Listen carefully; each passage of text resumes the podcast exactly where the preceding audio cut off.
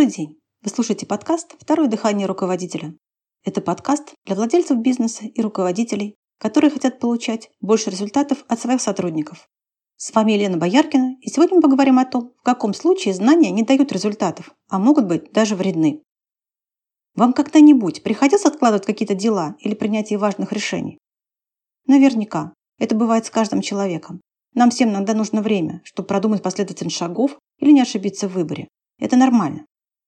Проблема только в том, что иногда бывает слишком поздно. Поезд уже ушел.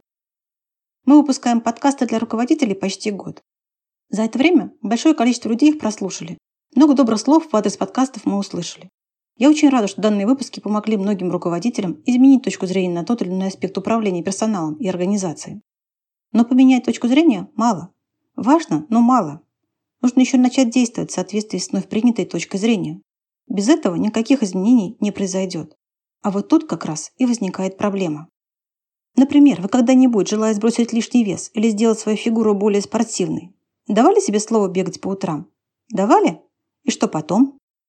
Был такой с вами, что вы, например, говорили себе «Понедельник, невзирая ни на что, я...» Наступало утро понедельника, и вместо твердого решения встать, одеться и выйти на улицу, у вас в голове появлялись другие мысли. Ну, что-то я сегодня не выспался. Ладно, завтра обязательно. Понедельник день тяжелый, начну во вторник. Во вторник, открыв один глаз, вы увидели, что накрапывает дождь. Эх, не повезло. Ладно, завтра уж точно. В среду. Случалось такое? Почему же не удавалось достичь цели? Чего не хватило?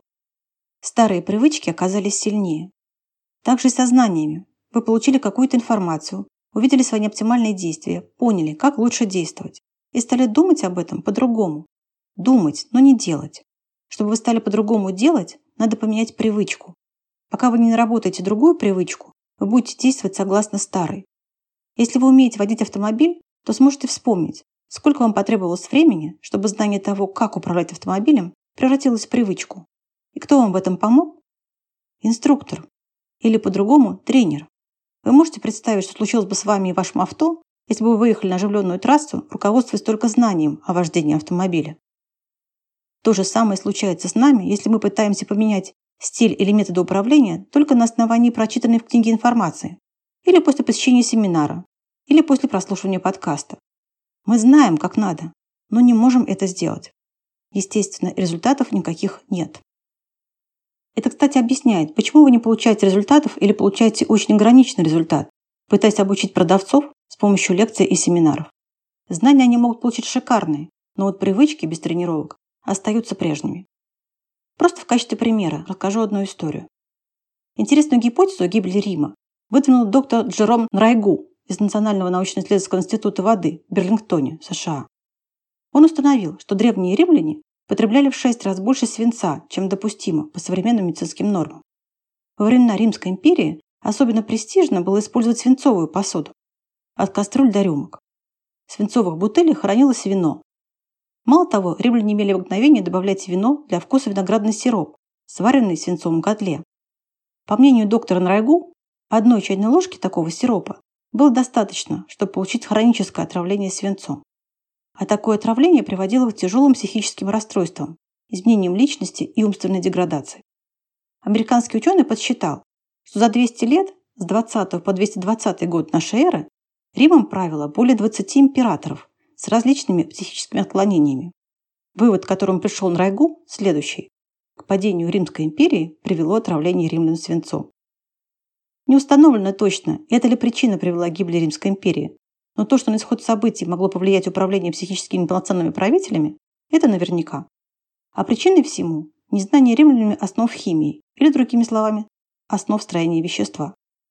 Точно так же и в бизнесе. Знание руководителем основ имеет очень большое значение в развитии организации. Руководитель работает с людьми. И тут одних знаний мало, нужны еще и навыки. Навыки, которые бы не снижали у людей ответственность или желание работать, а каждый день только повышали бы их. Навыки, которые превратились бы в стойкую привычку. А для этого одних знаний, сколько бы их ни было, недостаточно. Нужна практика, нужны конкретные действия, нужны тренировки. Время наработки навыка у каждого свое. Кому-то достаточно посвятить тренировке час-два, и он получает новый, пока еще не слишком стабильный навык. А кому-то для такого же результата нужно тренироваться в общей сложности 5-6 часов. Это не связано с тем, умный кто-то или глупый. Просто у каждого из нас свои особенности, свой опыт, своя точка старта. Именно поэтому на наших тренинговых программах используется индивидуальная скорость продвижения. Только ваш темп, не подстраиваясь под кого-то другого, чтобы вы могли отрабатывать навыки столько, сколько нужно вам для достижения результата. И если вы согласны, что реальные действия дают результат, то вам остается лишь ответить себе на вопрос «Когда?». это опять же тот вопрос, на который вы отвечаете сами себе. Это ваше решение.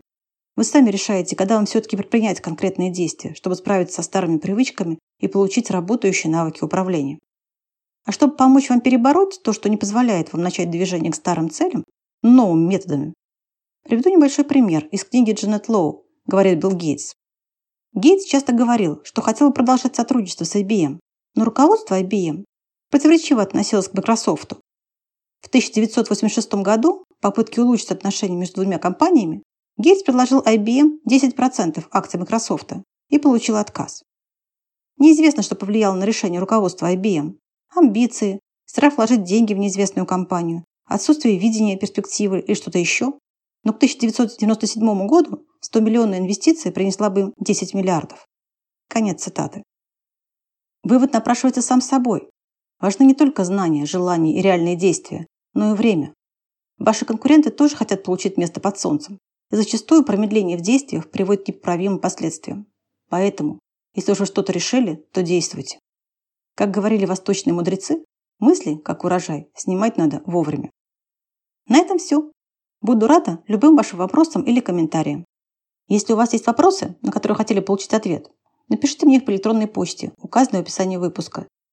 Будем рады помочь вам не только информацией, но и конкретными действиями, тренировками, отработкой управленческих навыков.